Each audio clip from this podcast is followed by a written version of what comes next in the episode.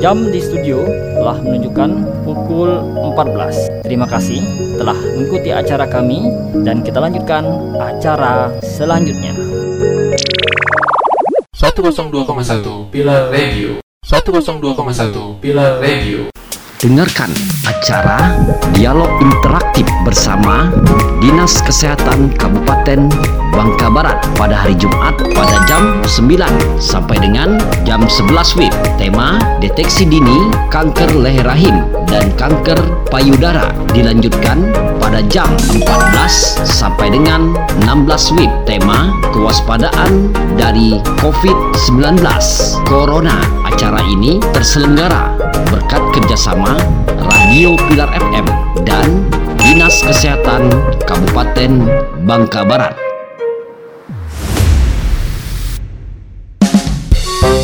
Halo pendengar setia Radio Pilar Dengarkan terus Radio Pilar FM 102,1 Radio kita semua Bagi yang mau ikut bergabung Layanan WA di nomor 0853 6664 6616 0853 6664 6616 102,1 Pilar Radio Oke, Assalamualaikum warahmatullahi wabarakatuh. Selamat siang para pendengar setia Radio Pilar di mana pun berada. Eh, Siang ini bersama saya Bang Bujang di sini hadir di ruang pendengaran Anda semua Seperti yang sudah kita sampaikan melalui iklan kita di media online ataupun di radio juga Bahwa siang ini akan ada talkshow kesehatan keluarga Dengan tema kewaspadaan dini virus COVID 19 Corona Flu ya. Jadi untuk para pendengar semua yang mungkin penasaran ya dengan eh, apa sih eh, virus eh, COVID-19 itu atau yang sering kita dengar dengan nama virus corona ya. Sudah hadir bersama saya pada siang hari ini ada Bapak Bina Adiawan. Selamat siang, Pak. Assalamualaikum. Eh, Selamat siang para pendengar semuanya. Iya, Eh, beliau ini adalah Kepala Seksi Pencegahan dan Pengendalian Penyakit Menular dari Dinas Kesehatan Kabupaten Bangka Barat, betul Pak ya? Ya, ya terima kasih Iya, oke. Nah, siang hari ini bersama saya Bang Bujang dan narasumber kita tadi akan membahas nih masalah virus corona yang tentunya sedang booming di Indonesia, bahkan bukan hanya di Indonesia Pak ya, Ya, Eh, di seluruh dunia. dunia. ya, bahkan Eh, sudah sampai saat ini Hmm? sudah lebih 75 negara 75 yang negara melaporkan yang lebih, lebih. melaporkan lebih. Ya, eh, baik itu yang sudah ada korban jiwa ataupun masih dalam pantauan Iya, pihak maupun eh, yang terinfeksi. Iya maupun yang terinfeksi, terinfeksi gitu pak ya. Iya. Eh, Dan untuk para pendengar juga eh, boleh berinteraksi bersama kita nanti yang mau bertanya seputar eh, virus corona ini bisa melalui telepon di 0853 666 46616 atau via WhatsApp juga boleh di 0853 triple enam empat enam enam satu enam. Ya jadi untuk- kamu semua yang mau berinteraksi bersama kita silakan bisa langsung menghubungi pada siang hari ini. Oke sebelumnya mungkin ada yang mau dipaparkan dulu dari eh, Pak Bina eh, terkait dengan kewaspadaan dini virus COVID. Nyebutnya gimana nih Pak? Eh, COVID-19. Oh, COVID-19 ya. COVID-19. oh gitu. COVID-19 Corona Flu. Ya. iya. Oke silakan Pak Baik, eh, selamat sore pendengar sekalian. Eh, seperti yang disampaikan oleh pembawa acara tadi, kami dari Dinas Kesehatan, saya sendiri Bina Dewan dan ditemani oleh staf saya, eh, Saudara Vika akan menyampaikan tentang kewaspadaan dini coronavirus. Yang lebih eh, sekarang coronavirus itu eh, sudah diberikan nama resmi oleh WHO, sebuah badan kesehatan dunia dengan dengan nama COVID-19 atau kalau kita sebutnya eh, COVID-19. Coronavirus ini merupakan virus zoonotik atau virus yang hidup di dalam hewan ya. Pada umumnya dia hidup di dalam, dalam hewan. Nah setelah melalui transmisi dari hewan sekarang men- men- menginfeksi manusia si virus ini. Nah eh, COVID-19 ini sama dengan serupa dengan ke virus-virus sebelumnya itu ke virus MERS dan virus SARS. Jadi sama si keluarga dengan virus SARS. Nah, diberikan nama COVID-19 ini untuk membedakan, membedakan kasusnya dengan kasus SARS atau MERS sebelumnya. Eh, coronavirus ini merupakan RNA virus bersirkulasi pada hewan seperti ku- kucing, unta dan kelelawar. Jadi normalnya mereka hidup di unta, kelelawar dan kucing. Itu secara normal kita temui. Ah, dapat ah, sekarang ini sudah bertransmisi sehingga dapat menyerang manusia. Kasus ah, tapi dibandingkan MERS dengan SARS yang sudah menjangkit sebelumnya itu eh, tingkat kematian atau outbreak kasus COVID-19 ini lebih rendah. Iya. Sampai hari ke bulan lalu itu tiga persen. Nah, sedangkan eh, Mars dan SARS itu kalau Marsnya itu eh, SARS 10 persen, kalau MERS-nya itu 30 persen, 37 persen. Jadi kalau ya, tingkat kematiannya. Sedangkan si COVID-19 ini atau COVID-19 ini baru 6 persen. Oh, iya. Tapi eh, tingkat penyebaran penyebarannya memang sangat tinggi, Hmm. sangat reaktif. Malah eh, beberapa ahli mengatakan hiperak- hiperreaktif. Iya, iya. Dalam beberapa saat saja sudah eh, menyebar ke mana-mana. Hmm. Nah, sebenarnya sih eh, si virus ini kematiannya itu eh, pada per Februari ya Hmm. dari 43.000 kasus yang dilaporkan itu di Iya. Cina, Hmm. yang meninggal itu hanya seribuan orang. Bandingkan dengan MERS yang lebih besar. Oh iya. Nah, dari 17 yang meninggal, umumnya jadi umumnya pasien ini yang meninggal ini sebelumnya sudah punya penyakit. Ada yang stroke atau na- eh, DM atau kencing manis ataupun penyakit-penyakit eh, lainnya. Oh iya. Jadi eh, rata-rata untuk Yang eh, meninggal tadi sudah ada Iya, penyakitnya. untuk untuk yang terdiagnosa virus corona ini rata-rata yang memang sampai meninggal itu yang memang sudah terdiagnosa untuk penyakit lain gitu. Ah, jadi eh, terdiagnosa penyakit lain. Jadi si corona COVID-19 ini hanya memperparah saja. Oh iya. memperparah saja eh, ini pada penelitian sebelumnya eh, pasien-pasien yang meninggal ini dilaporkan punya penyakit sebelumnya dan yang paling banyak meninggal itu balita dan usia lanjut Hmm, ke- Jadi memang yang daya daya tahannya lemah gitu pak. ya? lebih banyak pada balita dan usia lanjut Nah, kalau balita kan eh, antibodi atau kekebalan Iya, tubuhnya belum sempurna ya. sementara kalau sudah usia lanjut memang sudah uzur Iya, biasanya juga banyak komplikasi tuh pak. Ya, jadi eh, dengan antibodi kita yang kuat, ini penyakit tingkat kesembuhannya 97%. Sebetulnya pak. Ya, 97%. Jadi kemungkinan dia menyebar atau mem- menginfeksi lebih lanjut itu cuma 3%. Jadi ke kuncinya hanya eh, kekebalan tubuh. Oh iya. Karena sampai saat ini kita belum menemukan vaksin ataupun obatnya. Iya. Oke, eh, oke. Nah, itu tadi ada sedikit paparan ya dari Pak Bina terkait dengan virus ini. Oke, nah itu kan tadi penjelasan masalah apa sih virus corona ini, Pak ya. Terus juga perkembangannya saat ini eh, di dunia juga. Nah, ah, ini kan sekarang di Indonesia nih, kemarin sudah beberapa beberapa hari yang lalu sudah diumumkan oleh Presiden langsung Ya, bahwa ada dua pasien yang, Yang positif. teridentifikasi positif corona. positif eh, terinfeksi virus COVID-19. Ah, COVID-19. Oh iya. Nah itu juga eh, dikatakan bahwa penurunan itu disebabkan oleh karena yang bersangkutan itu eh, Kontak bersentuhan langsung. langsung kontak Iya. langsung dengan orang yang sebelumnya sudah terinfeksi virus ini. Mm. Nah, dengan adanya pemberitahuan langsung dari presiden ini kan tentunya eh, dari pihak kementerian khususnya Kementerian Kesehatan juga sudah mengambil langkah-langkah tentu nih Pak. Iya. Nah kalau dari daerah sendiri bagaimana dari dinas kesehatan khususnya gitu Pak? Nah, untuk proses selanjutnya penanggulangan antisipasi itu seperti apa? Oke, terima kasih. Kalau eh, kita di Bangka Barat kita eh, bekerja bekerja sama dengan KKP ya, kantor kesehatan pelabuhan karena Oh iya. pintu masuknya Betul. biasanya orang asing ya.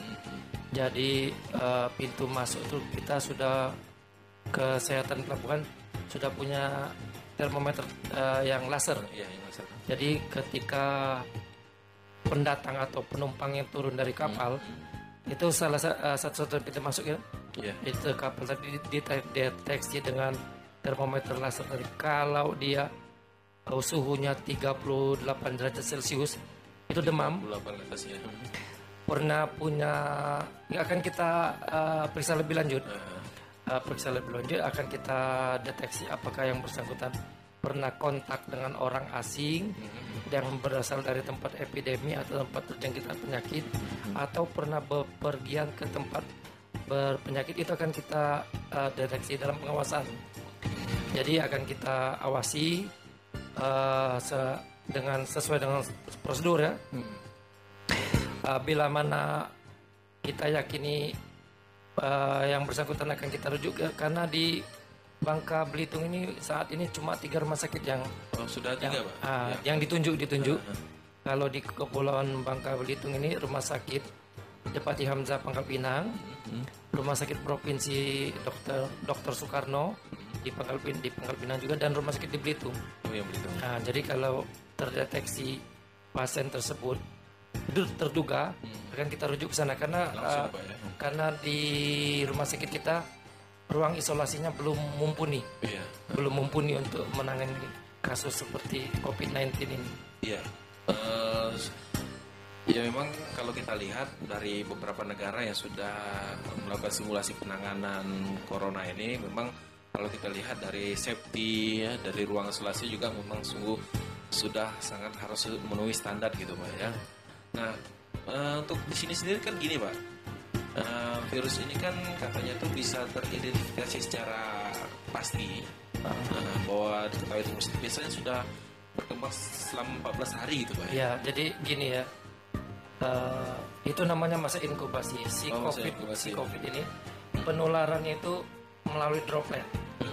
Droplet itu adalah cairan atau eh, larutan yang keluar dari bisa dari napas, dari hidung atau dari mulut. Oh, iya. Kalau kita batuk, bersin itu itu ada droplet itu keluar. Droplet itu keluar. Nah, eh, dia tidak kasat mata. Oh iya. Ukurannya itu cuma 5 mikron yang hanya bisa dilihat melalui eh, alat-alat tertentu. Oh iya. Dari droplet yang keluar dari bersin ini, itu kan keluar. Nah, kalau kita berada di jarak kurang dari 50 cm atau 50 cm akan mengenai kita. Oh gitu. Nah, kalau kurang 50 cm. Tapi kalau kita jarak aman kita sih 2 meter. Jadi walaupun orang tersebut terinfeksi dan dia bersin, kalau jarak kita 2 meter dari pa- si pasien tadi, kita tetap aman kok. Oh jadi eh, ini kan yang sering dikhawatirkan masyarakat pada umumnya nih Pak ya eh, masalah penularan udara. Mm. Nah itu ke berarti kalau yang selama ini eh, sudah dilakukan penelitian mungkin kan eh, bahwa penularan ini lebih tinggi presentasi resikonya itu melalui interaksi gitu Pak ya. Ya, jadi eh, si pasien yang orang terinfeksi ini akan bersin biasanya. Iya. bersin atau batuk kan. Nah, yang paling pen- penelitian yang sudah dilakukan itu di kendaraan umum kan. Oh iya. Nah, di bis atau di pesawat itu kan, ketika dia bersin, itu kuman kan terbang ke mana-mana. Nah, kemudian dia akan mau kalau di tempat kerja di mejanya kan, di meja kan kita tidak ketahui apakah di meja tersebut ada atau tidak si COVID-19 ini kan. Nah, tersentuh tangan oleh yang sehat, dia ter- terpapar di tangannya. uh, kita kan tanpa sengaja bisa mengusap muka, mengusap hidung atau men- mengusap itu akan kemungkinan kita terinfeksi. Nah, namun kalau antibodi kita bagus, kita sehat walafiat, antibodi kita akan membunuh si COVID-19 ini. Jadi intinya uh, antibodi kita. Hmm. Yang banyak terjadi kasus ini kan di bis itu, di bis uh, pasien kan yang terinfeksi bersin. Kita tidak tahu di mana dia uh, si kurman ini terbang di bawah angin atau di mana. Dia nempel di pintu kan, nempel di pegangan pintu. Ketika kita mau turun dari bis kan otomatis kita buka tangan kita buka pintu kendaraan umum atau pintu ruangan. Kalau di kendaraan pintu ruang- pintu kendaraan. Kalau di kantor itu pintu ruangan.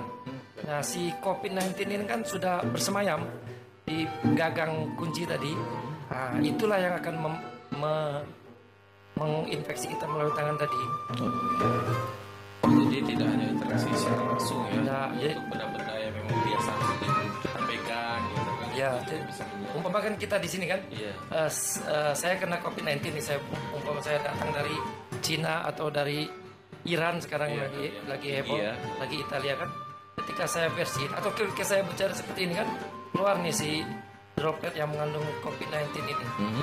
Dan di atas meja nanti eh, abang kan pegang meja itu kan, Iya betul. nanti akan otomatis kita akan menyentuh muka kita, kita akan eh, menginfeksi kita. Jadi saran kami untuk pencegahannya ini, pencegahannya itu sangat mudah, dapat dilakukan se- semua orang. Jadi cuci tangan dengan air mengalir dan sabun. Sabun apa saja? Sabun yang eh, kalau bisa sabun antiseptik. Namun sabun apa pun boleh. Dengan air yang mengalir setiap sudah beraktivitas. Oh, Ah, sudah beraktivitas. Jadi kalau kita eh, di kantor, kita habis bekerja seperti kita berdua kan, habis bekerja sebelum bertemu dengan orang lain, cuci tangan pakai sabun di air yang mengalir. Itu itu si kuman dengan sendirinya pergi biasa itu. itu. terlanjut ke air. Nah ini untuk yang sakit.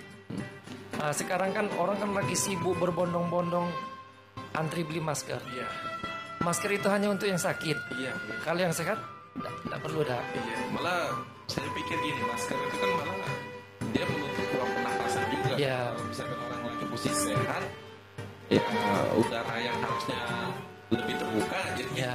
berkumpul gitu. Masker itu kita sarankan untuk eh, kalau dia pergi. Nanti saya jelaskan di. Iya. Jadi kalau yang batuk itu menggunakan masker atau pakai siku. Oh iya. Ya, Ini, ya seperti itu. Karena salaman kan jarang pakai siku. Iya. Kalau salaman pakai tangan, eh, nutup mulut pakai tangan karena batuk, eh, bersalaman kan pakai eh, tangan bisa menginfeksi eh, warga lain. Ya, jadi itu juga eh, Hmm. yang sudah di masuk dalam standar standar kas kalau Iya. Pak. untuk yang menutup eh, hidung pada saat bersin dan batuk bukan siku. Iya. Ada juga mungkin yang belum teredukasi dengan baik juga nih Pak di Iya. masyarakat karena masih banyak yang menutup dengan tangan gitu. Jadi penularan lebih cepat gitu. Nah, hati-hati kontak dengan hewan. Oh iya. Hati-hati kontak dengan hewan, apalagi hewan itu tidak jelas asal usulnya. Kalau di rumah kan ada kerabat kita datang kucing. Kucing kan salah satu eh, yang Mainnya ke mana-mana. Nah, ke mana ya? Kita datang ke rumah, kita tidak tahu apa Ya, kalau nggak kucing tahu, kita yang kita itu kan.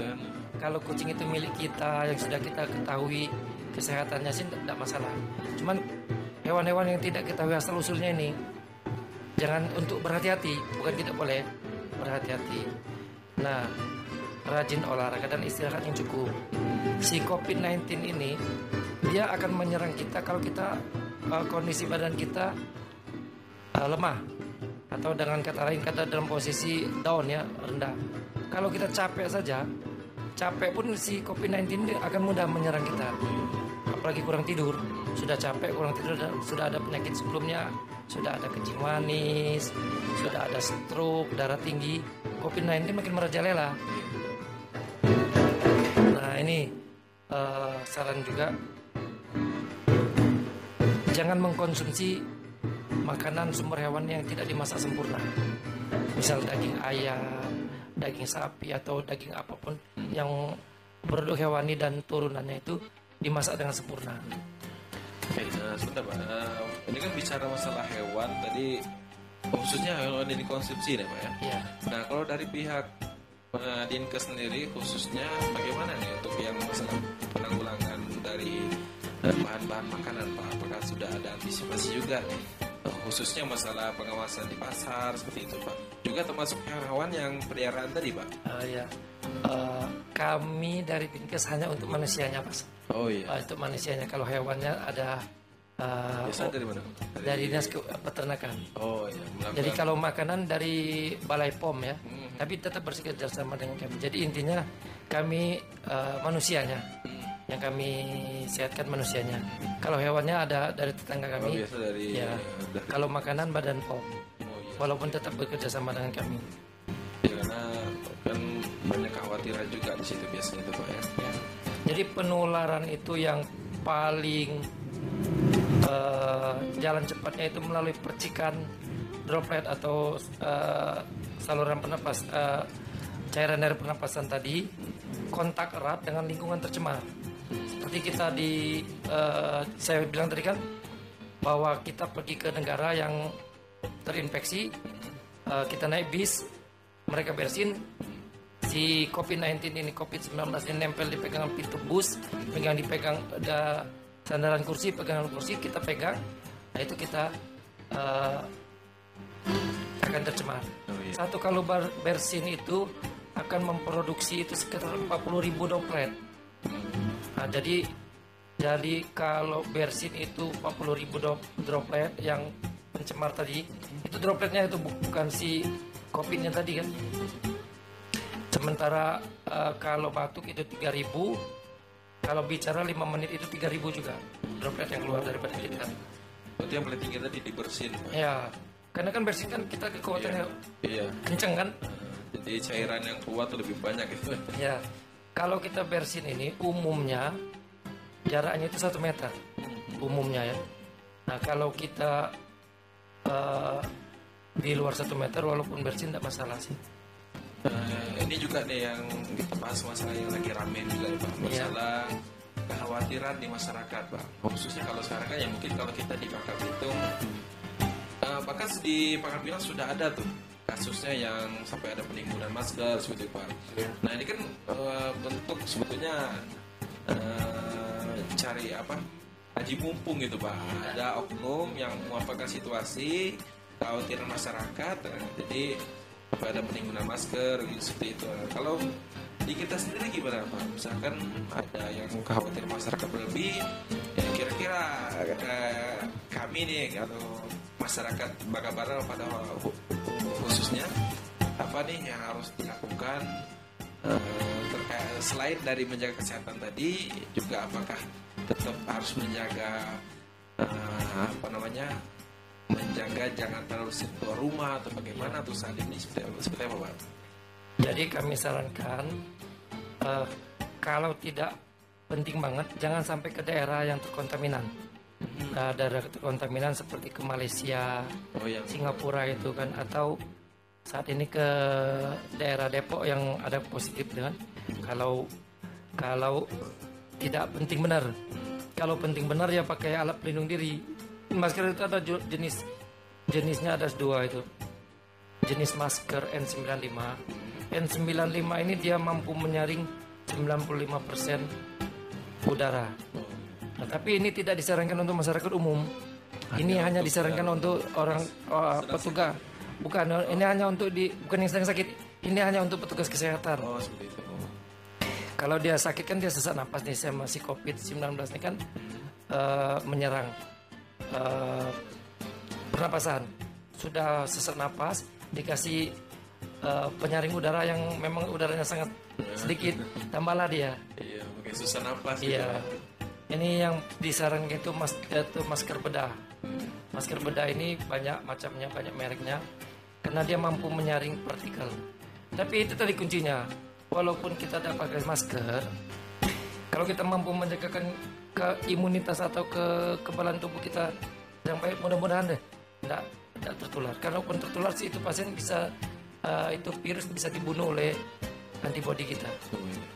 Jadi yang ingin kit- kita ciri-ciri orang terkena COVID-19 atau COVID-19 terinfeksi ini dia ada demam.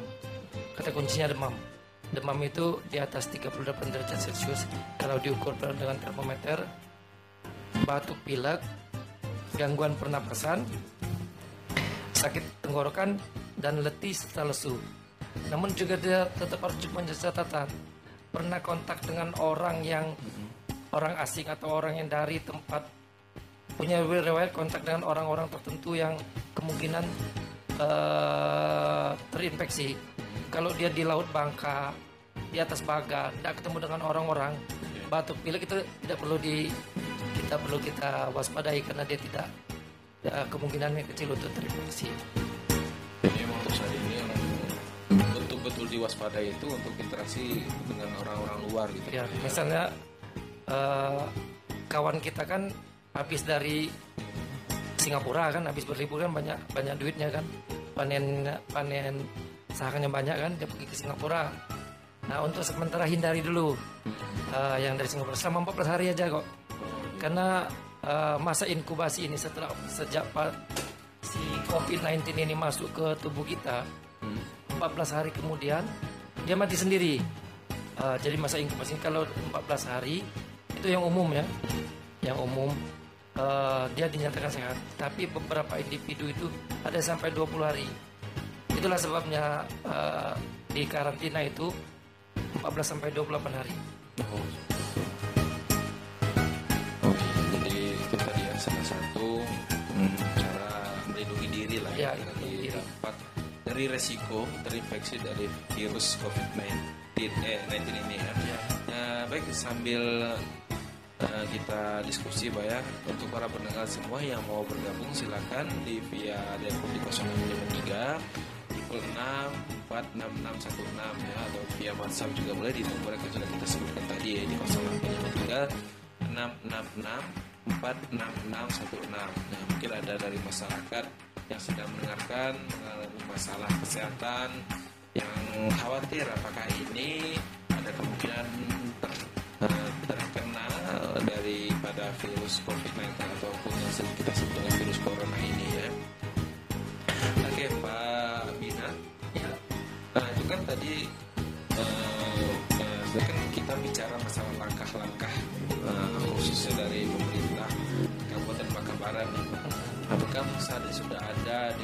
misalkan eh, apa namanya stakeholder Tim, terkait, tim, ya. tim khusus Ya. lah yang eh, mengidentifikasi kemungkinan masuknya virus ini ke Kabupaten Bakabaran khususnya gitu Pak. Karena kan tadi yang sedua bilang kita nih yang nggak nggak terlepas dari orang-orang pendatang Iya. bahkan karena kita lingkungan laut nih pak ya Iya. nah itu banyak juga dari orang luar apakah uh, salah satu langkah sudah dibuat di penanggulangan khusus dari Pemkab Pekabaran seperti ini eh, terima kasih.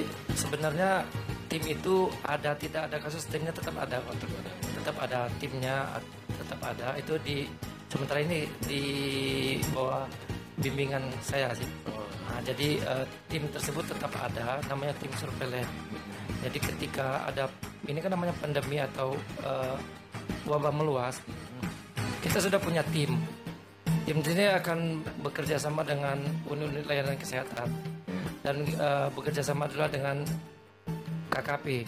Jadi ketika kita dapat laporan dari, baik dari masyarakat atau sumber datang tertentu, kita akan datang ke eh, tempat kejadian atau yang diduga. Kita akan eh, diduga dan teman-teman kita sudah terlatih kok untuk menangani seperti ini karena sebelumnya itu ada SARS dan MERS ini memang sudah pernah Sudah terjadi. pernah terjadi, ya. ya pada tahun tahun sebelumnya SARS dengan MERS itu sudah pernah terjadi. Bahkan SARS dengan MERS ini eh, tingkat kematiannya lebih tinggi. Kalau SARS itu 10%, kalau MERS kan 37%. Bahkan lebih hebat dari si si COVID-19 ini. Nah, tapi waktu itu kan media media sosial belum secanggih sekarang. Jadi kalau tim itu sudah kita kita bentuk, bahkan pihak rumah sakit pun sudah siap eh, seumpama nanti ada pasien yang perlu rujukan kita sudah siap. Sebenarnya sih tim itu setiap setiap saat bekerja Eh, ketika ada DBD demam berdarah, dengue atau malaria itu tim ini yang turun untuk menyelidiki apakah itu malaria atau demam berdarah atau apa. Nah, ketika tim ini sudah berhasil menyimpulkan, baru tim pogging atau eh, masyarakatnya diberi obat itu. Jadi tim ini memang sudah terlatih untuk menangani menangani seperti ini. Sudah pernah, tapi karena ini eh, virus, jadi kita alihkan ke virus dulu. Jadi langkah-langkah untuk penanganan masalah atau terduga masalah tim sudah terlatih. Dan insya Allah, alhamdulillah sampai dengan saat ini belum ada yang positif di Bangka Belitung. kalau yang apa istilah suspek itu pak ya Nah, suspek ada, suspek ada ada ada di di Sungai Liat tempo hari kan di malah sempat heboh. Ternyata setelah diteliti dia hanya sus- suspek terduga.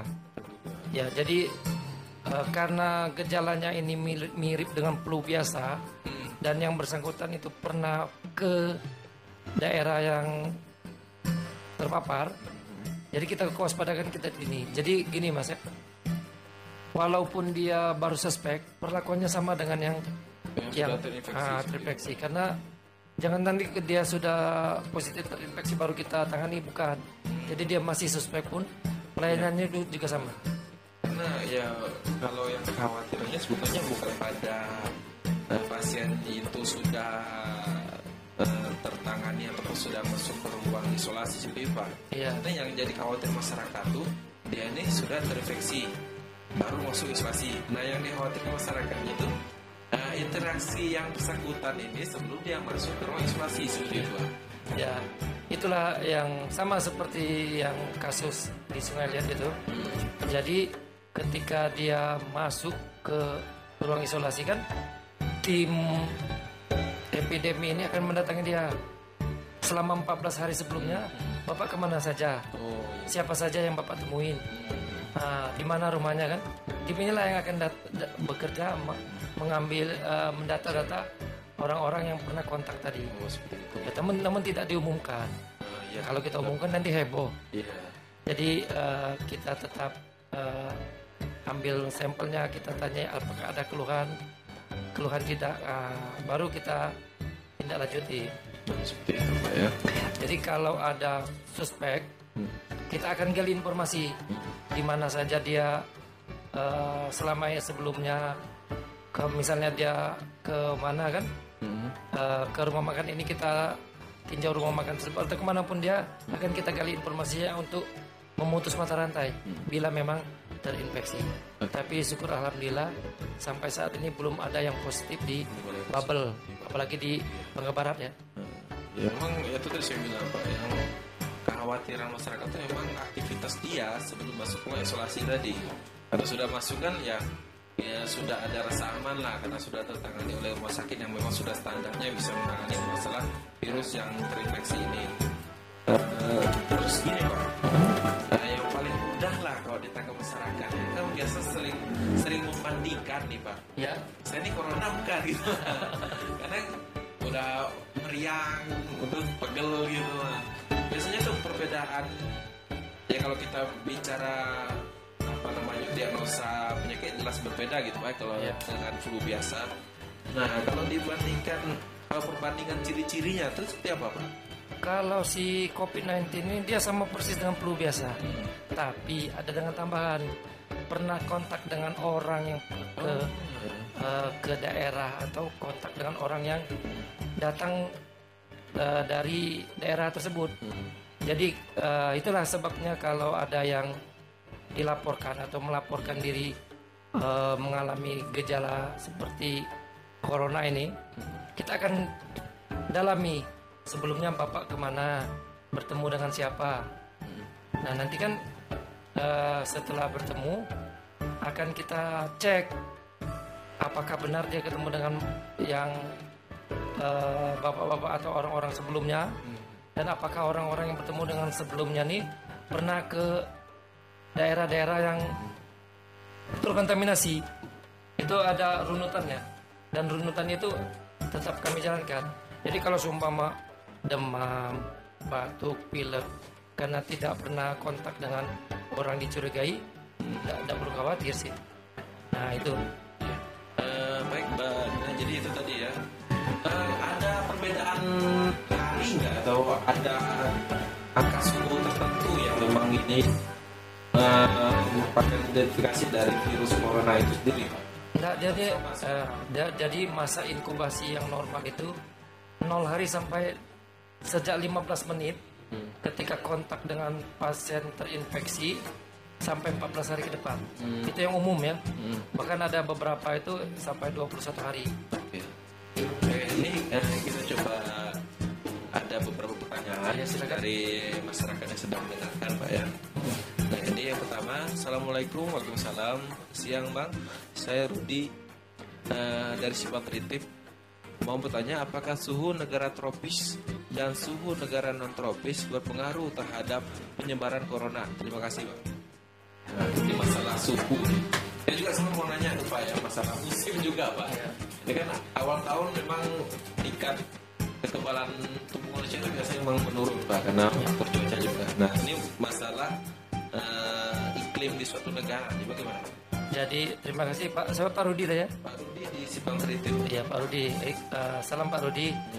Eh, kalau si COVID-19 ini itu negara kita kan negara tropis. Iya. Jadi si COVID-19 ini kalau di daerah dingin, daerah sejuk itu akan lebih eh, daerah itu lebih disukai dia. Karena kita pilih kan karena dingin nih kan. Iya. Nah, kalau di negara kita eh, si COVID-19 ini kurang suka. Jadi suhu berpengaruh juga pak, Eh, karena si COVID-19 ini akan lemah bila terpapar matahari. Oh, seperti itu. Ya, bila terpapar matahari dia akan eh, lemah dan mati dengan pemanasan 56 derajat Celcius. 56 derajat Celcius dia mati dengan sendirinya. Jadi itu tadi karena itulah kami sampaikan tadi bila masak makanan sumber hewan itu tadi untuk eh, dimasak dengan baik. Karena kalau kita masak kan suhunya kan 100 derajat Celcius nih Iya. si COVID-19 ini sudah game over. Hmm, jadi coronavirus ini sangat sangat sensitif terhadap dan panas. Oh, jadi Ah, sangat sensitif terhadap panas ya. Dia dapat di dijinakkan melalui cairan cairan pelarut 56 derajat Celcius selama 30 menit dia sudah jinak. Untuk alkohol 75% dia sudah dapat kita eh, cegah. Pemanasan selama 20 menit pada air yang mendidih untuk peralatan makan dan pakaian. Jadi kalau kita makan pakai peralatan yang dipakai oleh pasien terinfeksi. Tadi kalau dicuci direbus pakai air mendidih 20 menit itu dia mati si COVID sebenarnya. Dan untuk ini untuk alat makan bayi, mainan bayi dan botol det bayi itu harus dipanaskan sampai 100 derajat Celcius pada air mendidih. Walaupun sebenarnya tidak ada COVID-19 ini, peralatan makan bayi karena bayi ini kan sangat rentan. Kita sarankan untuk eh, dicuci atau direndam pakai air panas itu eh, air panas mendidih. Ya, terus eh, sinar ultraviolet atau sinar matahari itu dapat juga eh, membunuh si COVID-19 ini. Udara bersih. Juga terus larutan potasium 5% permanganat ini dapat membunuh juga COVID-19. Dan yang paling ini eh, di Baiklin. Baiklin itu ini bukan merek ya. Ya kalau di- eh, namanya itu bleach, bleach itu satu tiga persen itu merek dagangnya itu Baiklin atau yang clean clean lah terus itu itu dapat juga membunuh si COVID-19 ini. untuk untuk pakaian, Pak. Ya untuk pakaian dan alat makan, bukan untuk diminum tadi. bukan untuk diminum. Iya, ah, ah, ini kan tadi ada pertanyaan masalah iklim ya. Jadi memang ini lebih sensitif ke negara-negara yang Ya. sedang mengalami suhu dingin lah ya istilahnya Pak. Lebih lebih senang batu dia Pak. Ya karena kalau kita kan flu batuk itu kan kalau udaranya dingin. Iya. Kalau kita ya mungkin. lembab gitu Pak ya. Ya. Jadi si COVID-19 ini sangat sensitif terhadap panas. Jadi kan panas yang paling mudah kita dapatkan dari matahari. Kalau aja. nah, kalau untuk konsumsi nih Pak, ah, sudah ada ini belum ibaratnya tuh makanan ataupun jenis sayur-sayuran yang eh, secara diteliti bisa mengurangi lah istilahnya dampak dari resiko corona itu sendiri. Ya, makasih. Kalau sayur dan buah, itu seluruh sayur dan buah itu akan meningkatkan Daya tahan. daya tahan tubuh kita. Kalau daya tahan tubuh kita kuat, dia mampu menolak penyakit. Uh, jadi uh, kemampuan tubuh menolak penyakit itu di atas uh, yang tidak makan sayur dan buah. Jadi ketika kita makan sayur dan buah itu, kemampuan tubuh untuk menolak penyakit itu uh, sangat tinggi. Dan yang lebih ini kearifan lokal kita rimpang itu seperti kunyit dan jahe itu juga meningkatkan uh, vitalitas tubuh. Jadi dapat mencegah uh, kita terinfeksi. Oke, iya jadi itu ya masalah suhu. Nah kita ke pertanyaan dari pendengar selanjutnya Pak ya. Ini ada Selamat siang Bang, selamat siang juga. Ini dari Nina eh, yang ada di Buntok. Pertanyaannya, nah, apakah yang sudah terkena corona flu bisa sembuh? Ah, terima kasih. Oke, terima kasih Bu Nina. Apakah kor- sudah koron- terkena coronavirus atau COVID-19 ini akan sembuh? Jadi eh, kemungkinan pasien yang terinfeksi ini sembuhnya itu 97 persen. 97. Nah, 97 persen. Jadi di atas eh, angkanya sangat tinggi kemungkinan sembuhnya. Jadi eh, dengan menjaga eh, kebersihan tubuh dan eh, menjaga kebugaran tubuh da- dapat mempercepat kesembuhan tadi. Jadi dapat sembuh dengan angka kesembuhan itu 97 persen. Jadi cukup tinggi, sangat tinggi malah.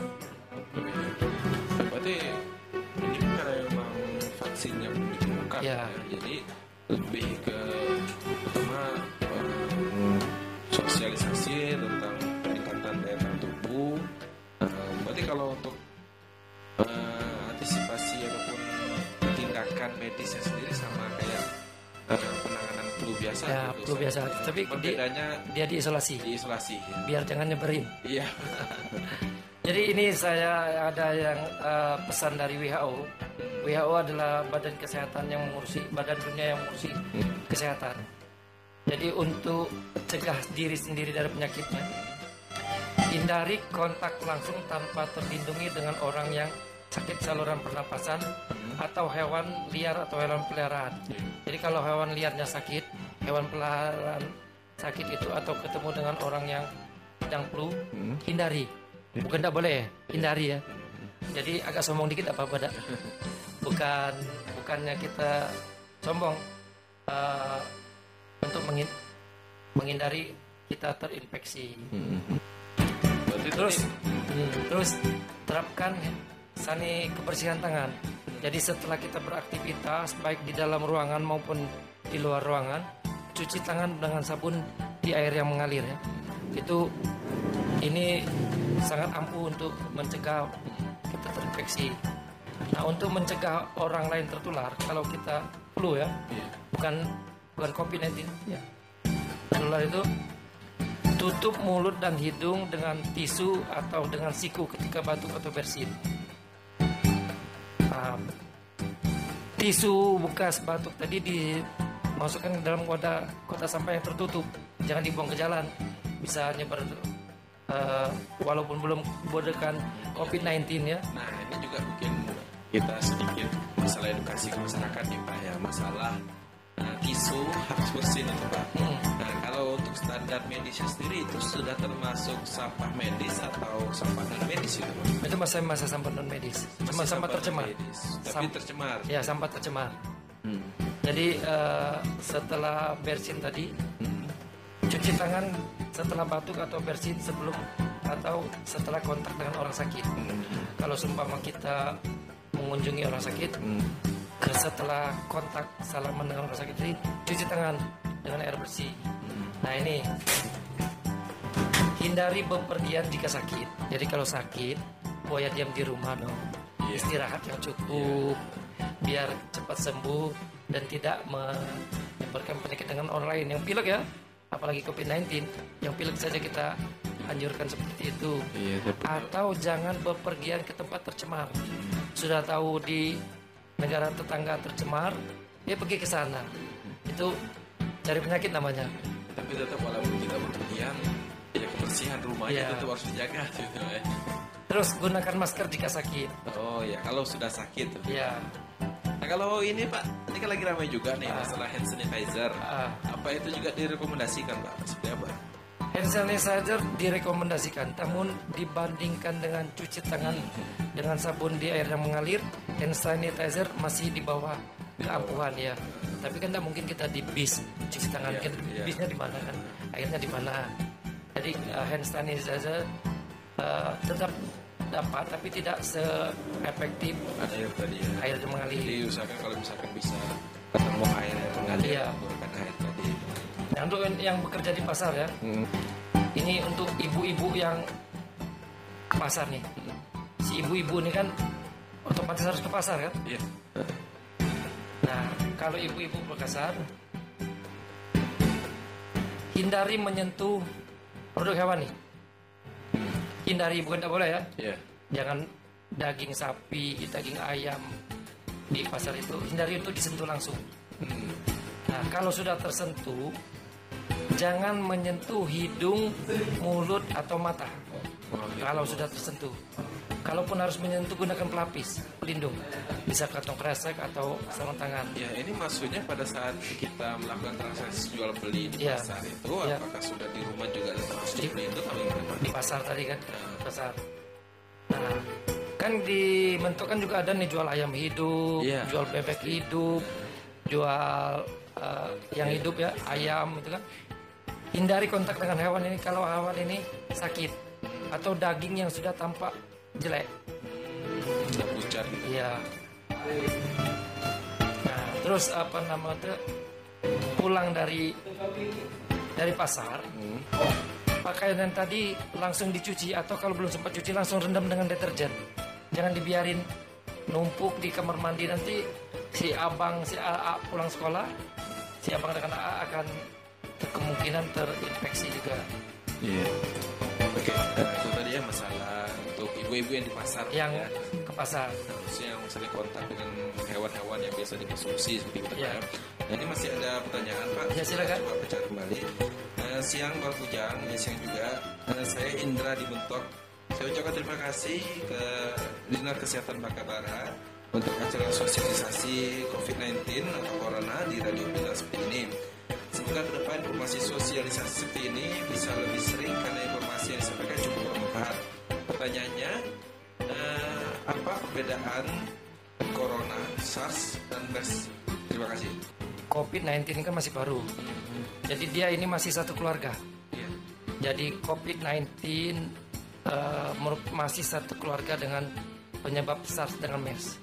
Cuma ini aja apa nama tingkat penyebaran dan daya kematiannya yang berbeda-beda.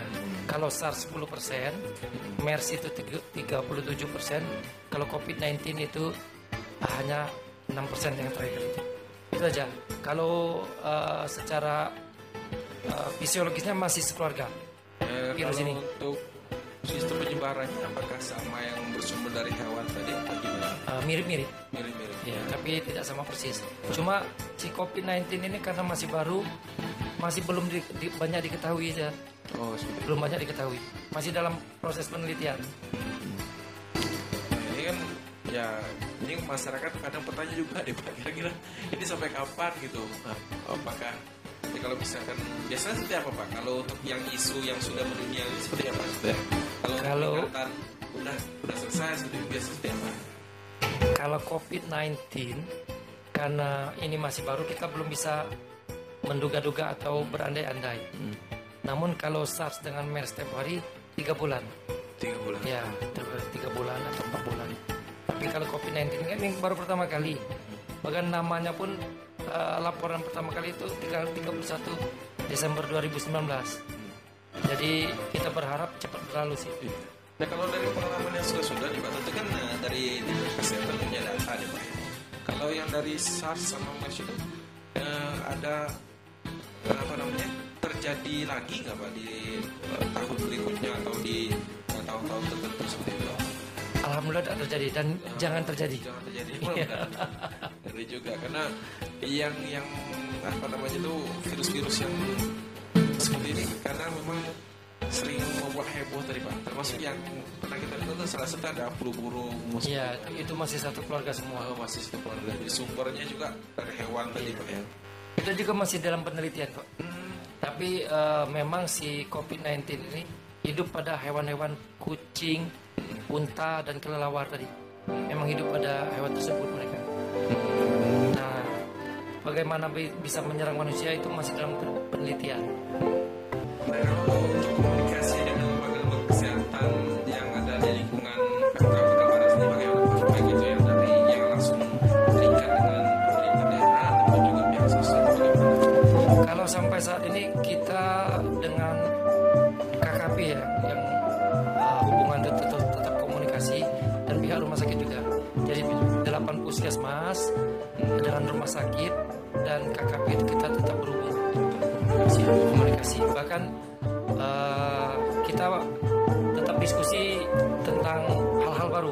karena ini kan masih baru.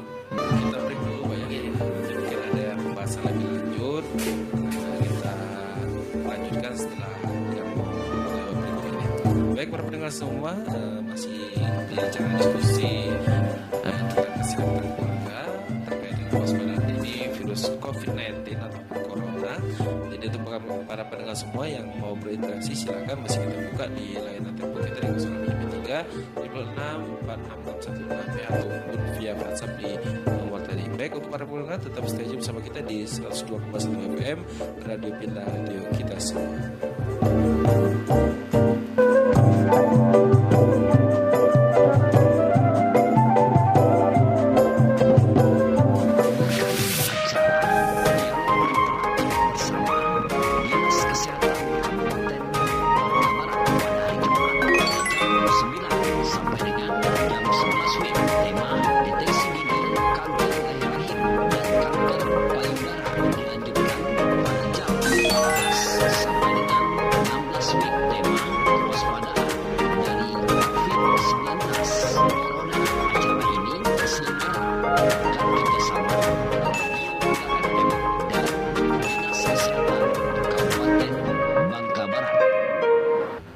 102,1 Pilar Radio 102,1 Pilar Radio 102.1 Pilar FM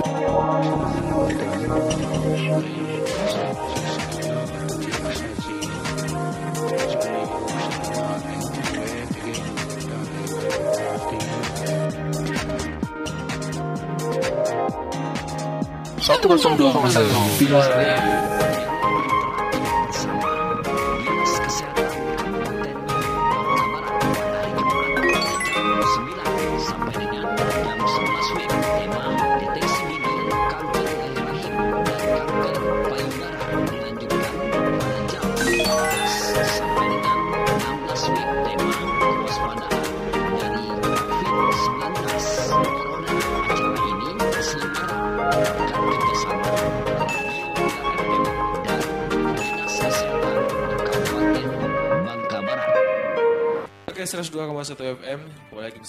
Ujang masih di acara talk show interaktif kita eh, seputar kesehatan keluarga terkait dengan kewaspadaan dini virus COVID-19 atau yang sering kita kenal dengan eh, corona. Masih dengan Bapak Bina dari Dinas Kesehatan tadi sudah kita bicara panjang lebar terkait dengan apa virus ini, penyebabnya apa, terus juga eh, statistik yang sudah berkembang seperti apa. Eh, terus selanjutnya apa yang mau disampaikan nih Pak terkait dengan himbauan untuk masyarakat agar menyikapi eh, pemberitaan tentang corona baik itu secara eh, bagaimana masyarakat bijak menangkap isu itu seperti apa juga eh, dari sisi kesehatannya seperti apa silakan Pak. Ya, Ah, baik eh, Bapak Ibu sekalian. Eh, jadi si COVID-19 atau COVID-19 ini sudah masuk ke Indonesia ditandai dengan dua orang terinfeksi dan saat ini sudah ditangani secara khusus Yes. di Rumah Sakit Pusat Infeksi uh, Sulianti Saroso. saya itu perkembangannya gimana kalau sekarang? Eh, semakin menuju arah perbaikan. Oh sudah Harap perbaikan. ya. Jadi yang ingin sampaikan yang jangan panik. Jangan panik. Jangan panik bila ada eh, masyarakat atau orang yang di sekitar Anda Hmm. Eh, terduga atau Anda dapat duga, segera hubungi di sarana-sarana kesehatan baik pemerintah maupun swasta yang terdekat. Jangan bertindak sendiri. Iya. Nah, itu kalau ada yang terduga karena eh, ada tahapan. Kalau seperti itu ada orang dalam pemantauan, pasien dalam pengawasan. Kalau orang dalam pemantauan ini mereka yang baru dipantau, baru dipantau. Setelah dipantau, pasien dalam pengawasan dan pasien dalam pengawasan dua. Jadi ada baru setelah dikirim spesimen atau dahaknya atau eh, contoh sampel dari terduga tadi baru kita pastikan dia sakit terinfeksi atau tidak. Yang penting jaga kesehatan diri. Pencegahannya sangat mudah, murah dan dapat dilakukan oleh semua orang dan tidak berba- berbiaya. Yang pertama itu sering cuci tangan pakai sabun dan air di air yang mengalir seti- setiap sudah beraktivitas. Nah, jadi setiap sudah beraktivitas cuci tangan pakai sabun di air yang mengalir. Oh iya. Gunakan masker atau eh, bila batuk atau pilek atau pakai tisu Hmm. atau pakai siku bila tidak ada masker ataupun eh, tisu. Kalau ini kan yang sering disebarkan juga nih Pak. Kalau misalkan dalam keadaan sehat, masker tadi gimana? Kalau dalam keadaan sehat masker ini tidak usah sih. Uh, seperti apa baiknya gitu? Jadi kalau dalam keadaan sehat bermasker itu bila pergi ke tempat kerumunan. Oh. Kalau ke pasar, di pasar kan kita tidak tahu nih Hmm. eh, orangnya gimana kan, Hmm. orangnya gimana, eh, riwayat perjalanannya gimana, Eh, hewan-hewan yang dijual itu riwayatnya seperti apa kita tidak tahu. Iya. Namun kalau antibodi kita atau ke sistem kekebalan tubuh kita baik sehat walafiat, Iya. tidak masalah sih. Hmm. Gitu. Masker itu hanya untuk melindungi eh, kalau kita sudah ada kontak langsung dengan pasien, pasien terinfeksi ya. Yang kedua hati-hati kontak dengan hewan. Hati-hati, bukan tidak boleh. Nanti se- kami himbauan kucingnya dibuang, eh, hewan peliharaannya dibuang dengan alasan ada himbauan dari dinas kesehatan. Hati-hati saja. Istirahat yang cukup dan rajin olahraga. Nah ini yang eh, terbukti me- menampi atau me- Menangkal. menolak menolak atau penyakit masuk. Hmm. Jangan mengkonsumsi produk hewani yang belum dimasak sempurna. Perbanyak makan sayur dan buah. Nah ini yang banyak permasalahan di Bangka Belitung nih. Hmm. Orang agak susah makan sayur dan buah. Mungkin ya dengan adanya coronavirus atau COVID-19 nih, COVID-19 nih, oke deh. Banyak-banyak makan sayur dan buah. Ada istilah Iya. darnyet. Nah, bila batuk, pilek atau sesak napas, segera ke fasilitas kesehatan.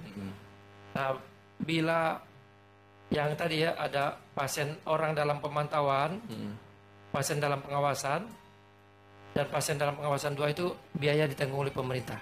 oh. Jadi cukup melapor, kami yang datang. Ya. Tidak usah repot-repot, tunggu aja di rumah kami yang, kami yang datang.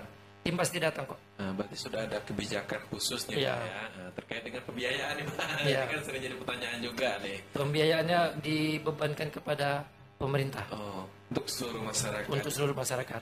Nah, ini Pak, kita bicara sedikit masalah medis nih Pak ya. Ya. Nah, ini kan kalau misalkan demam, tadi kan dikat- dikatakan eh, harus melalui, melewati masa inkubasi 14 hari. Ya. Nah, apakah ada ide- ide- untuk identifikasi ini misalkan cukup dengan sampel darah ataupun sampel eh, liur gitu? Apakah cukup? Apakah memang mutlak harus melewati masa inkubasi selama 14 hari dulu gimana Pak? Ya. Untuk identifikasinya. Jadi eh, identifikasinya 14 hari tadi tetap harus kita lewati.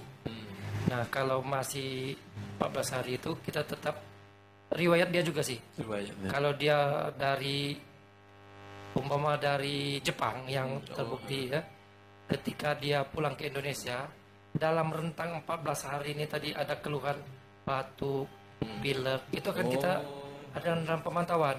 Hmm. Setelah 14 hari tadi akan kita ambil sampelnya. Setelah 14 hari. Ya. Atau eh, nengok juga ada SOP-nya kalau dia selama 14 hari tadi kondisi fisiknya semakin menurun, kita langsung ambil Langsung ambil sa- sampel. sampelnya. Oh, iya. Jadi 14 hari itu masa masa kritis lah. Iya. Heeh. Baru eh, nanti kita tindak lanjuti dari, dari dalam 0 sampai 14 hari setelah kontak dengan orang atau daerah tersebut, tersebut kalau dia tidak mengeluh, tidak akan kita ambil sampelnya. Oh, berarti hitungannya tuh mulai dari kontak Pak ya? Ya, Bukan nol, nol, Hah? nol hari, Nol hari 0 sampai 14 hari. 0 sampai 14 hari pada saat dimulai dengan eh, pada saat dia kontak Kontak. orang. Kalau ada keluhannya, Iya. Oh, kalau- kalau, misalkan demam. ya kalau dia tidak keluhan, cuma kita pantau. Oh, kalau tidak eh, ada keluhan cuma dipantau. Dipantau. Kalau misalkan langsung ada keluhan, Langsung kita, demam, itu akan kita tindak lanjuti. Dokter tahu sih apa tindak Iya, lanjutnya sudah. diberi obat-obatan yang umum. Karena ini kan virus ini kan baru, belum ada obatnya kan. Ha. Kalau dia demam kita kasih obat demam. Mm-mm. Kalau masih juga tidak eh, berubah ke arah perbaikan, kita ambil sampelnya. Seperti itu, Pak. Ya, ya. Kalau eh, masih tetap sakit dia naik dari dari pemantauan tadi ke pengawasan Hmm. dan itu ada kriteria-kriteria tertentu yang harus dipenuhi setelah dipantau eh, ada checklist checklist atau syarat-syarat yang harus dipenuhi untuk meningkat jadi orang dalam pengawasan pengawasan satu ya. Hmm. Nah, setelah pengawasan satu tadi semakin menuju arah ke kalau perbaikan sudah berarti tidak masalah. Kalau ke arah ke makin negatif naik ke pengawasan dua. Oh. Nah, kalau pengawasan dua ini kita sudah waspada, Hmm. waspada ya. Iya. Belum belum ini belum waspada. Sampai saat ini eh, di Bangka Belitung ini sudah ada yang dalam pengawasan sudah ada Sudah ada. sudah ada Yang tapi masih berjalan atau sudah sus- selesai pada masa inkubasi? sudah sudah selesai. Kalau pengawasan kita pernah pengawasan maka yang Sungai Liat kemarin kan pernah heboh. Ah, ternyata eh, negatif hasil Negatif ya. negatif. Memang gejalanya dia punya riwayat perjalanan ke Cina dia punya. Hmm. Ternyata setelah kita cek negatif. Negatif. Iya. Walaupun sudah masuk dalam orang pengawasan. Mm. Nah kalau ini sendiri Pak, ya tadi eh, sempat kepikiran ya Pak ya. Eh, kan kalau misalkan keberangkatan nih, eh, khususnya yang terkait dengan ibadah Pak. Iya. Nah untuk saat ini kan kayak misalkan perjalanan umroh atau haji, itu kan sekarang kan nggak lepas dari dinkes kan. Iya. Tentu ada syarat-syarat kesehatan tertentu kalau misalkan mau berangkat. Nah kalau saat ini himbauan ataupun eh, misalkan persiapan persiapannya bagaimana Pak? Apakah ada persiapan khusus dari dinkes kalau misalkan tetap mau berangkat atau bagaimana? Kalau umroh kan sampai saat ini eh, pemerintah Arab Saudi menolak visa kan. Masih ya. Nah, kalau haji sampai saat ini masih sesuai rencana. eh, kita tetap masih memberikan eh, penyuluhan atau mendampingi jemaah haji walaupun tidak ada si COVID-19 atau COVID-19 ini kita tetap memantau kesehatan jemaah haji karena sudah ada standar Sudah ada standar. standar prosedur yang harus kita penuhi. oh iya, iya. Ya, jadi seperti itu. Jadi kalau dia nanti kita periksa tidak mampu eh, menjalankan kesehatannya, kita akan merekomendasikan kepada penyelenggara, bukan kita yang mutusin. Oh, Kalau si bapak umpama eh, dia sakit jantung kan, apakah didampingi oleh eh, ahli jantung atau gimana? Kita cuma merekomendasikan. Oh, iya. Keputusan tetap di eh, pemegang perjalanan. oh iya. Jadi untuk kebijakannya eh, tetap walaupun masih eh, dalam situasi corona ataupun tidak tetap ada pendampingan. Ah, jadi walaupun ada tidak ada virus, dia sudah punya standar operasional prosedur tersendiri iya. ya. Dan itu tetap berjalan. Iya. Ya soalnya eh, dengar kabar eh, katanya tuh mulai tanggal 14 dibuka lagi. Enggak Iya. tahu sih benar kayaknya tuh. Kalau eh, keberkatan umroh dan haji sebaiknya tanya ke pihak Iya. eh, yang lain. Kalau tim kesehatannya tetap kami. Tetap ya, tetap tetap pendampingan tetap Ya, dari tetap kami. Ada tidak ada kasus tetap kami dampingin. Oh iya iya iya. Eh, baik ada lagi Pak yang mau disampaikan terkait dengan himbauan ke masyarakatnya? Jadi ini tadi mengulang kembali ya, Ya. me- menjelaskan kembali yang eh, pencegahan diri sendiri dari penyakit itu eh, hindari kontak langsung dengan orang yang sakit Hmm. atau orang dengan riwayat perjalanan ke daerah yang terpapar hindari kontak dengan hewan peliharaan dan hewan liar yang sakit Hmm. Eh, terapkan kebersihan tangan jadi cuci Kebersihan tangan dengan ya. cuci tangan dengan sabun terus eh, jangan panik yang pertama kali itu Hmm. Eh, kalau bersin tutup mulut dan hidung dengan tisu atau eh, siku buang tisu ke tempat sampah tertutup cuci tangan setelah batuk atau bersin. Nah ini kalau tidak urgen untuk menjadwal ulang pepergian ke tempat yang terpapar. Yang terpapar. Tuh. ya kalau tidak urgen Eh, mungkin sudah ada informasi belum Pak terkait dengan eh, khususnya wilayah-wilayah yang memang secara apa istilahnya itu statistik kunjungan sering dilakukan oleh masyarakat Indonesia pada umumnya untuk Jadi- daerah yang dekat lah istilahnya itu. Sampai saat ini sudah ada 75 lebih negara yang melaporkan Hmm. melaporkan eh, terdapat pasien terinfeksi di negara tersebut. Jadi hindari pergi ke sana. Kalau, tidak memang kalau penting. yang dekat-dekat Indonesia nih eh, beberapa di antaranya itu apa aja? Kalau yang sekarang ini yang di Depok tadi karena memang ada Depok. eh, pasien yang terinfeksi kan Berarti itu dari Singapura ya?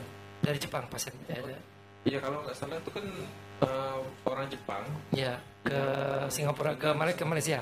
Oh gitu. Ya, jadi eh, mereka ini yang eh, menularkan. Mm-mm. Kalau informasinya ASEAN eh, Brunei masih negatif pak ya? Ini masih masih ya maksudnya masih belum ada yang teridentifikasi atau gimana? Saya kalau yang yang 75 ini belum dapat yang baru ya. Sebab dia dalam satu jam itu bisa jadi pertambahan. Hmm. Kalau di yang di Ya soalnya kan eh, kadang masyarakat mungkin butuh informasi juga gitu ya, pak terkait kalau saat yang saya saya ini tempo hari itu pada tanggal 28 Januari 2020 ini 28 Januari ya, sudah sebulan lalu itu Cina, Hong Kong, Macau, Taiwan, Australia, Kamboja, Kanada, Prancis, Jerman, Tibet, Jepang, Filipina, Malaysia, Nepal, Sri Lanka, Singapura, Thailand, Korea, Amerika, India, Vietnam, Finlandia, Uni Emirat Arab, Spanyol, Belgia, Swedia, Italia, dan Finlandia.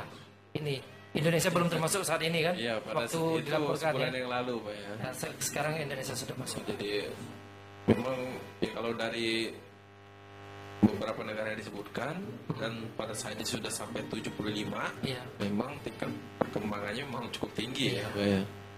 Eh, baik ada lagi Pak mau disampaikan? Cukup itu saja j- jangan jangan panik, jaga kebersihan diri sendiri dan keluarga. Bila ada yang dicurigai, segera baik keluarga atau eh, tetangganya Hmm.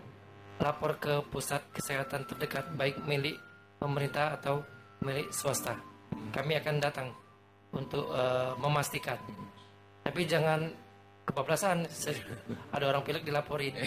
Dia tetap harus punya riwayat Nah kalau eh, misalkan ada nih dari kita eh, masyarakat lagi ada kunjungan saudara yang punya eh, rekan di luar negeri lagi ada kunjungan tuh eh, biasanya nih Pak ya tentunya kalau dari eh, apa namanya itu pihak migrasi kan sudah melakukan identifikasi Iya. juga kan dari pusat kan dari Pangkal Pinang misalkan kalau di Pangkal Belitung kan nah kalau misalkan sudah sampai ke sini untuk langkah dari Dinkes bagaimana? Juga termasuk eh, dari kita masyarakat itu seperti apa? Kalau misalkan ada saudara yang kita ajak untuk berkunjung ke sini yang memang dia dari negara yang teridentifikasi tadi Pak. Kalau kita ini kewenangan KKP ya kantor kesehatan pelabuhan. Setiap orang atau warga negara asing maupun warga negara Indonesia yang berkunjung ke daerah terpapar itu akan diberi kartu kuning. Oh. Kartu kuning. Kartu kuning itu seperti alat eh, peringatan dini. Iya. Dan eh, mereka di mana pun mereka akan tetap kita laporkan di kartu kuning kan ada yang dari mana terus di Indonesia-nya di mana berapa lama itu itu akan kita pantau. Namun eh, kita tidak heboh-heboh sih. Iya, iya, iya. Jadi dari kartu kuning itu kan pihak KKP eh, KKP Pangkal Pinang kan, Bandara Depati Amir kan, Iya. Eh, misalnya dia mau ke Mentok ke Hotel Yasmin kan, Mhm. pihak KKP Pangkal Pinang sudah menghubungi KKP Mentok untuk Oh. eh, mengawasi pasien ini. Mhm. Nah, kalau dia tidak ada keluhan ya tidak kita apa-apakan. Kalau dia ada keluhan baru kita tidak lanjuti. Oh, jadi bergantung keluhannya tadi itu. Iya. Kalau dia tidak ada keluhan berarti sehat walafiat. Iya. Ya, jangan jangan jangan juga dibatasi juga itu. Iya. Jangan terlalu lebay lah kalau menurut Iya. anak-anak sekarang ya. Oke, ada lagi Pak? Oke. Cukup itu saja. Jadi jangan panik. Hmm. Bila ada yang dicurigai, hubungi sarana kesehatan terdekat. Oh, iya. Jadi sudah ada SOP-nya. Jadi tadi yang dikatakan untuk langkah awal yang jelas kalau misalkan untuk eh, orang yang memang berkunjung yang memang dia dari luar Indonesia yang Iya. ini memang sudah ada pengawasan ya, tentunya dari pihak KKP baik itu yang ada di Mentok maupun ada di Pangkal. Ya. Eh, mungkin dari pihak bandara juga tentunya sudah punya standar gitu pak ya. Iya. Tentu Itulah KKP kantor kesehatan pelabuhan, baik pelabuhan laut maupun pelabuhan udara. memang sudah mengakomodir semua Iya. eh, Eh, pintu masuk. transportasi Ah. lah ya. Itu maksudnya. Hmm, ya, ya, ya. Eh, baik itu saja ya yang sebenarnya pembahasan yang sangat menarik pak ya. Iya. Karena memang ini sedang menjadi topik trending. Iya, training center. Nah, training center di masyarakat sempat beberapa kali juga kalau eh, di Twitter itu menjadi trending nomor satu dunia juga pak ya. Jadi memang untuk kita semua eh, tetap waspada, tapi jangan, panik. berlebihan Jangan ya, panik. jangan panik. Jadi eh, tetap waspada, jangan panik bila ada hal-hal yang dicurigai. Hubungi kami di Iya. pusat-pusat layanan kesehatan, Jadi- baik pemerintah maupun swasta. Iya, Jadi yang bisa kita tangkap tadi dari penjelasan Pak Wina bahwa virus corona ini untuk eh, yang sudah sampai sekarang ini di melakukan penelitian juga melakukan statistik tadi menggunakan statistiknya memang eh, tingkat kematiannya tidak terlalu tinggi pak ya. Ya, masih di bawah Eh, SARS ya, dengan MERS. Untuk di negara-negara yang memang tingkat eh, infeksinya tinggi juga persentase sembuhnya juga tinggi gitu Iya. pak ya. Nah, jadi untuk kita semua tetap harus jaga kesehatan tapi jangan berlebihan juga dalam eh, menghadapi isu corona ini. ya. Jadi eh, tentunya kita sebagai masyarakat kewajiban kita untuk menjaga kesehatan kita untuk meningkatkan daya tahan kita. Eh, seperti yang sudah disampaikan Pak Bina tadi untuk tetap mengkonsumsi eh, makanan-makanan yang sehat seperti sayur dan buah-buahan juga untuk yang saat ini sedang eh, sakit bisa eh, cepat untuk datang ke instansi kesehatan terdekat ya. Juga eh, tadi untuk yang batuk ataupun bersin eh, bisa menggunakan standar-standar yang sudah disampaikan tadi menggunakan tisu ataupun dengan siku tangan ya baik eh, sekali lagi terima kasih untuk para pendengar semua yang sudah mendengarkan talkshow interaktif kita di hari ini mudah-mudahan apa yang sudah kita bicarakan hari ini sudah kita diskusikan bersama Pak Bina tadi dari Dinas Kesehatan bermanfaat untuk masyarakat eh, di lingkungan Bangka Barat eh, khususnya ya. Eh, sekali kami ucapkan terima kasih pada Pak kasih, Bina ya. Ya. Bila ada di lain hari ke, ke pertanyaan atau apa, dapat hubungi kami langsung ke dinas kesehatan. Iya, datangi atau datang, ya. hubungi pusat-pusat kesehatan terdekat. Iya. Ya, jadi untuk masyarakat semua, mudah-mudahan apa yang sudah disampaikan bermanfaat dan menjadi sarana edukasi kita dalam meningkatkan kewaspadaan khususnya berkaitan dengan kesehatan tubuh kita ya. Eh, baik para pendengar semua, sekian dari saya. Eh, tetap jaga kesehatan sekali lagi eh, jangan lupa ya. Juga jangan terlalu panik. Jaga Eh, saya dari narasumber kita eh, Pak Bina undur diri. Kata bila taufiq hidayah. Wassalamualaikum warahmatullahi wabarakatuh.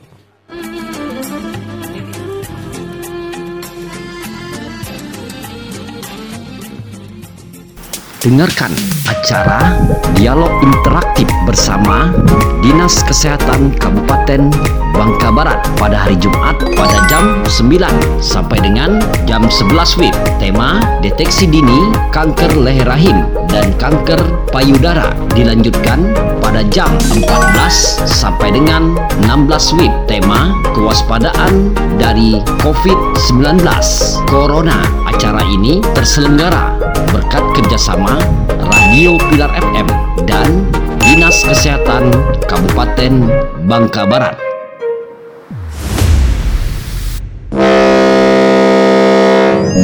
Jam di studio telah menunjukkan pukul 16. Terima kasih telah mengikuti acara kami dan kita lanjutkan acara selanjutnya. 102,1 Pilar Radio